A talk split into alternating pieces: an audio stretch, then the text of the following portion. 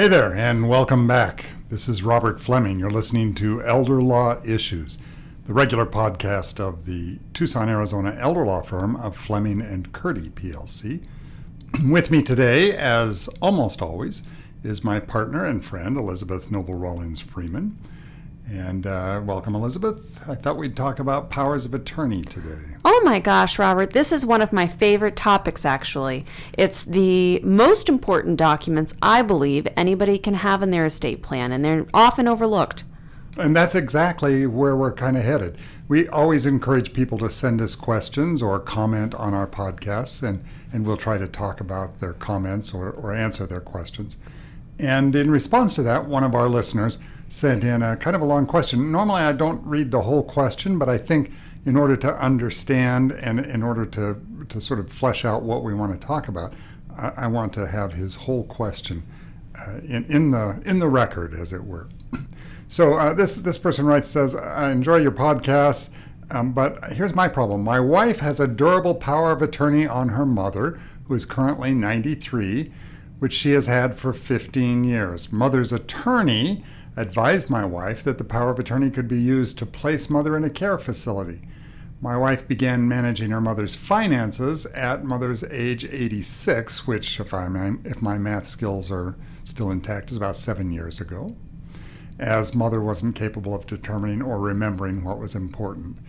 When my wife's mother reached 90 and really couldn't care for herself, my wife and her sister, who happens to be a nurse, began a search for an appropriate placement.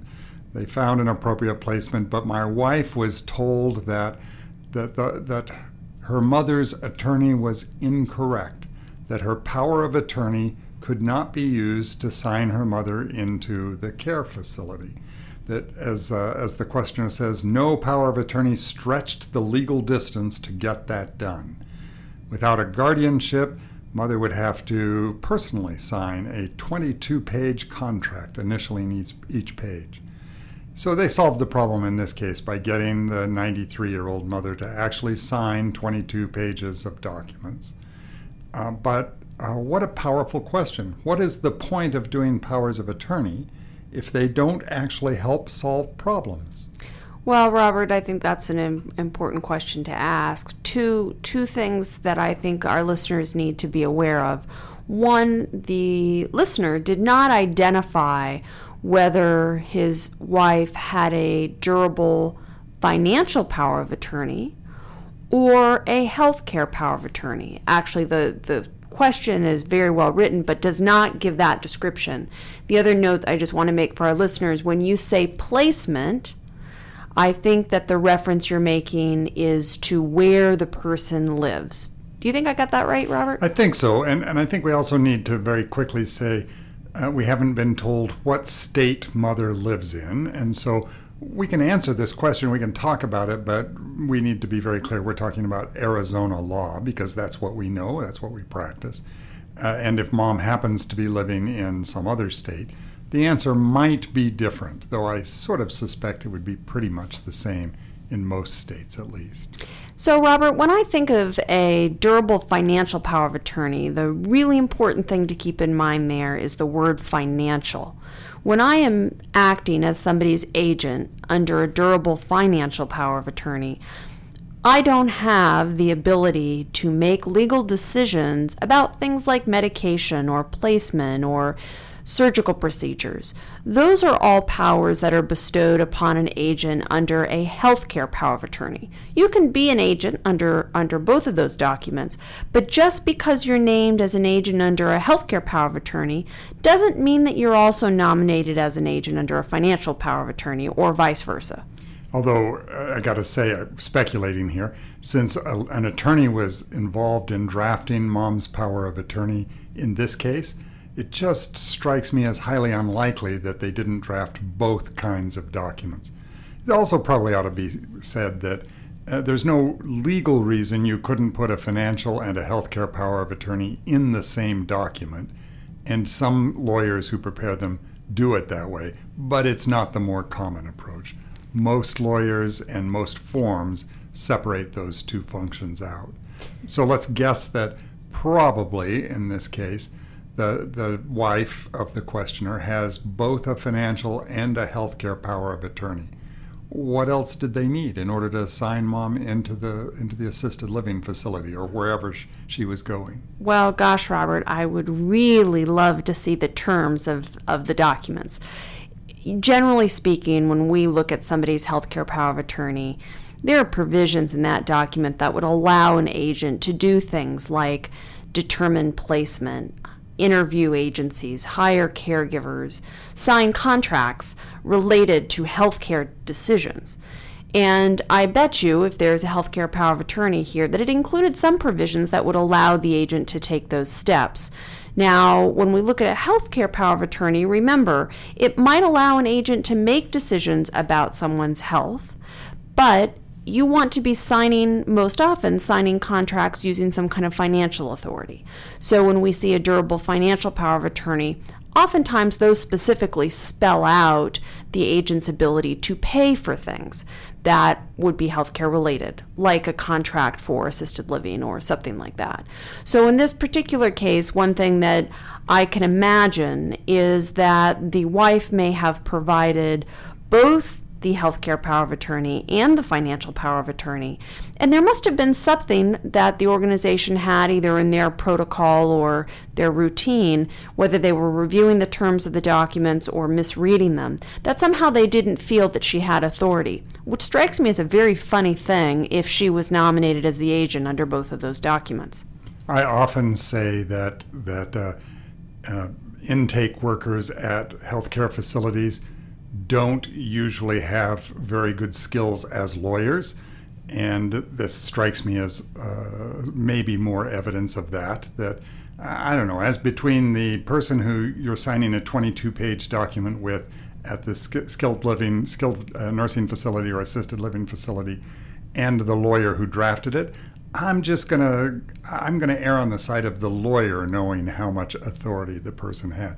And so it might be as simple as working up the chain of command and, and arguing with the intake worker, saying, uh, no, we really do have a valid power of attorney and uh, and let me get the lawyer on the phone to try to convince you of that. Now I will tell you that I know clients have said that, but very few of them have gotten me on the phone. And that's because I think most often once you say, let me get the lawyer on the phone, suddenly resistance begins to crumble. And it's important to read past page one of these documents, Robert. That's the other thing. It's really important to become familiar with the different provisions in a power of attorney. And I always tell people, listen, let's let's take a moment and really look through these provisions. So if you ever needed to rely on one, you could say to the person doing an intake at an assisted living facility, hey, here, see this provision? It allows me to do this. Now, one thing that we haven't mentioned, Robert, is that in some healthcare powers, powers of attorney, they will include something like a mental health care power of attorney. That might be a provision that would be used in the event that the principal, the person who created the power of attorney, is unable to make medical decisions, particularly decisions with respect to his or her, uh, could be mental health, could be care relating to psychiatric care. And oftentimes we see assisted living assisted living placements ask to see if there's a mental health care power of attorney if in fact the admission would be to a locked unit. And that's one of the things I'm wondering in this case, Robert, is if the assisted living facility was saying that the agent needed to show that he that she was nominated under a uh, mental health power of attorney that would actually give her the ability to um, commit somebody to an inpatient evaluation or treatment. That could be one of the possibilities, Elizabeth. Uh, and it occurs to me that there's one other possibility. We're having to read a little bit into the question, but uh, but that's kind of how, how we proceed in these cases is trying to figure out what the missing data might tell us. And here's another possibility that strikes me. It may have been that the power of attorney was what's called a springing power of attorney. The power of attorney document itself might have said that daughter only has the authority to handle finances for mother if mother is incapacitated. And in that case, I can imagine an intake worker saying, You don't have any evidence that your mother is incapacitated. uh, and therefore your power of attorney has not yet sprung into existence. This is exactly why we are less and less um, in, in, favor over time of having springing powers of attorney because that re- mandates that there be some sort of medical evaluation before you can even use the power of attorney. And it, and it puts the subject of the power of attorney in the defensive position of having been declared incompetent. I put air quotes around declared because there isn't really a formal process to declare somebody incompetent except in a guardianship proceeding. Uh, and uh, and the whole reason you're doing a power of attorney is to avoid that guardianship proceeding. So it's just a lot smoother and cleaner if the power of attorney exists immediately and survives your incapacity, what we in the industry usually call surviving powers of attorney um, and uh, and then you don't get stuck with that with that question. As I said, we don't know that that's the problem in this case, but um, but it strikes me as one of the possibilities. And we're seeing, going back to the mental health power of attorney, Robert, we are seeing more and more assisted living placements that have locked units for folks who may have memory issues or behavioral health issues require that in order to have somebody become a resident of this facility, if the person cannot sign the paperwork themselves, that that person's agent would have authority under a healthcare power of attorney with a mental health provision to allow them to sign a document where the principal could be in a locked unit, which are not that uncommon for folks with ha- who have um, memory memory loss. So, again, we're not sure what the real problem was in the question that, that our listener has posed to us, but we have a number of possibilities. Maybe only one of the two more common kinds of powers of attorney was ever executed. Not too likely, but it could be that that's the case.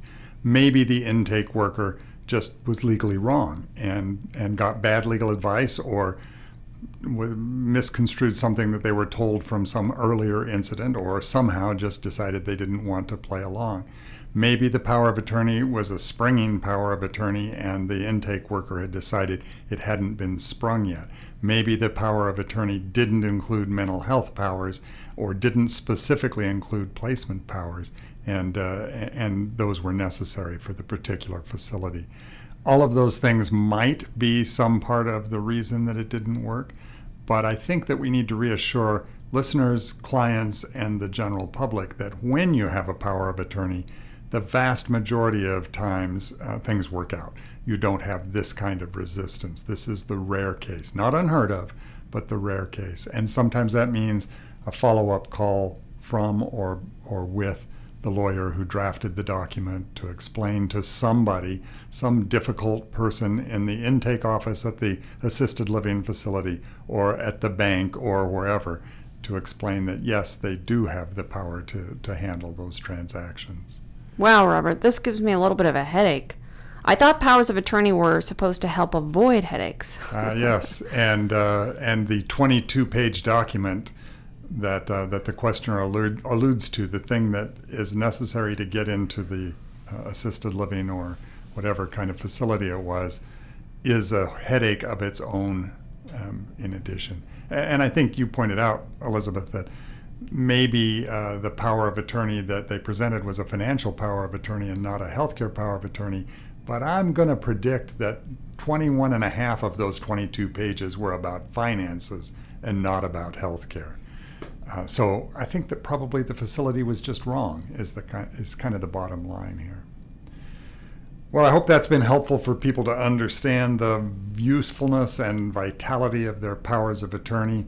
You've been listening to me, Robert Fleming, and my partner, Elizabeth Noble Rawlings Freeman, talking about powers of attorney on elder law issues, our periodic, mostly weekly podcast.